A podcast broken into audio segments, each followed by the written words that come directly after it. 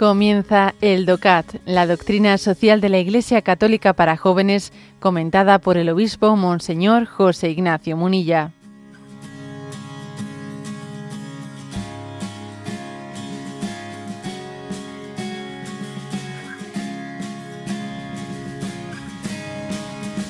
El punto 168. ¿Cómo reacciona un cristiano ante la propia pobreza? Y responde, en caso de pobreza, cada persona y cada familia han de hacer todo lo posible para salir de ella trabajando de manera concentrada y persistente. En ocasiones se debe trabajar en conjunto para vencer las estructuras del mal y las, injusticias y las injustas fuerzas que impiden la posesión, la conservación y el progreso material de los pobres. Bueno, fijaros, es un punto cortito, pero a ver, viene también a decir, eh, cada uno de nosotros tiene la obligación, ¿no?, de luchar contra la pobreza.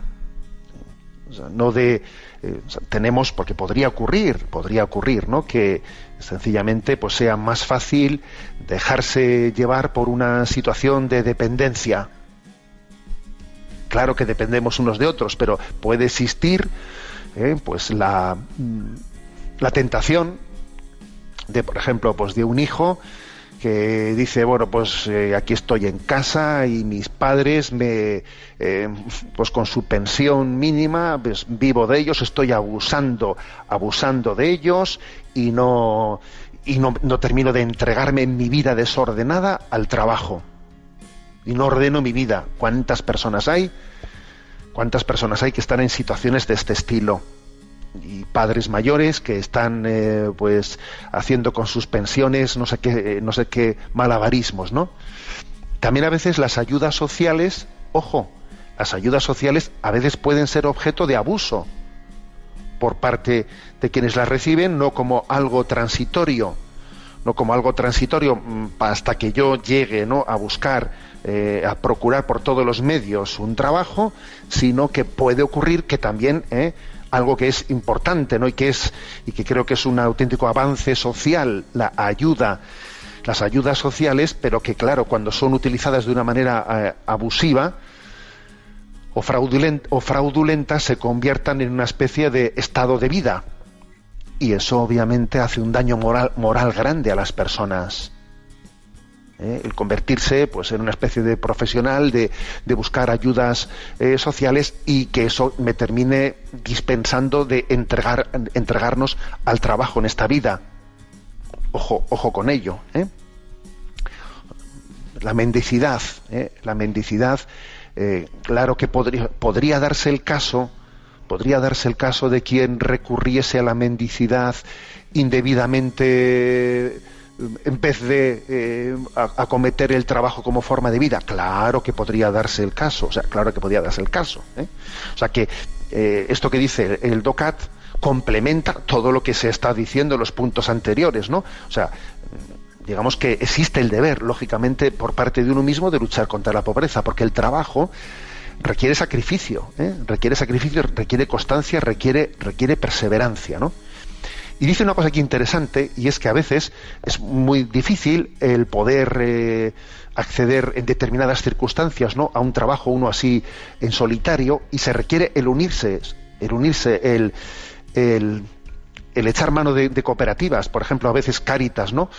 Eh, y algunas otras asociaciones echan mano de, de pequeñas cooperativas para para empezar a trabajar cuando alguien está en una situación en la que es difícil ¿no? que se incorpore a la competitividad que tiene el mercado, eh, pues dice, bueno, eh, comenzamos por una pequeña cooperativa, comenzamos por una pequeña fórmula, fórmula de, eh, de abordarlo. En cualquier caso, este punto, este punto mm, nos refiere nos refiere a los puntos del catecismo, porque los puntos del DOCAT luego al final refieren a los puntos del catecismo que hay que complementarlos, ¿no? Y en los puntos del catecismo, después de haber dicho esto, ¿no? Que es poner el dedo en la llaga sobre la responsabilidad también, porque aquí todos tenemos una responsabilidad. También las personas sin recursos tienen sus responsabilidades, ¿no? después de haber puesto el dedo en la llaga y, como es lógico, también se pone el dedo en la llaga de los que no somos pobres. ¿Eh? Porque no vamos a cargar sobre ellos ¿eh? el problema sin que después sobre nosotros también pongamos el dedo en la llaga. ¿Y qué es lo que dice ¿eh? los puntos del catecismo de la Iglesia Católica a los que se refiere este el punto del DOCAT? que son el punto 2443 hasta el 2446. Bueno, pues lo que dice es que Dios bendice a los que ayudan a los pobres y reprueba a los que se niegan a hacerlo. Esto no es, incompatible con lo que ha dicho usted antes, no, no es incompatible, es complementario. Es así, ¿eh? que el amor a los pobres es incompatible con el amor desordenado a las riquezas o al uso egoísta que hacemos de ellas y que bueno, forma parte ¿no? del espíritu evangélico, no solo una cierta atención a los pobres, sino el amor, amor, repito, amor a los pobres, ¿no? Y además, ¿no? Termina diciendo eh, el, el, catecismo de la Iglesia Católica una famosa, una famosa cita de San Juan Crisóstomo, el cual recuerda de una manera vigorosa, vigorosa y muy atrevida, pues la siguiente expresión no hacer participar a los pobres de los propios bienes es robarles y quitarles la vida. Lo que poseemos no son bienes nuestros, sino los suyos.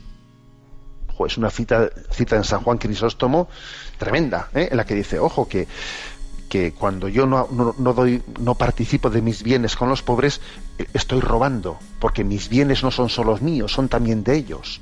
Es una, una frase de San Juan Crisóstomo, ¿eh? que es un padre de la Iglesia. Entonces yo sé que muchos oyentes estarán diciendo, bueno, a ver, es que claro, usted eh, ha hecho unas afirmaciones que a ver ahora cómo se conjugan.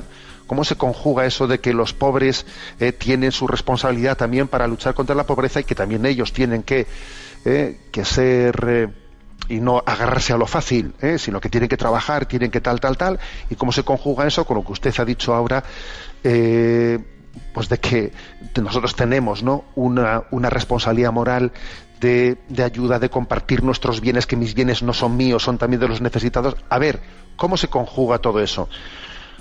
Obviamente conjugarlo eh, supone eh, el tú a tú, el conocer la situación concreta y particular de esta persona para ayudarle a crecer, ¿eh? ayudarle a crecer y supone acompañar, porque la verdadera ayuda a un necesitado en el fondo no es te doy esto y quítate de medio, o te niego esto y quítate de del medio, sino que supone un acompañamiento, ¿eh? un acompañamiento en el que uno tenga capacidad crítica, sea capacidad de, corregir a una persona, los hábitos que tiene, etcétera, esto lo otro, pero de ayudarla, de despojarse de uno mismo, y eso supone un, un acompañamiento personal, claro.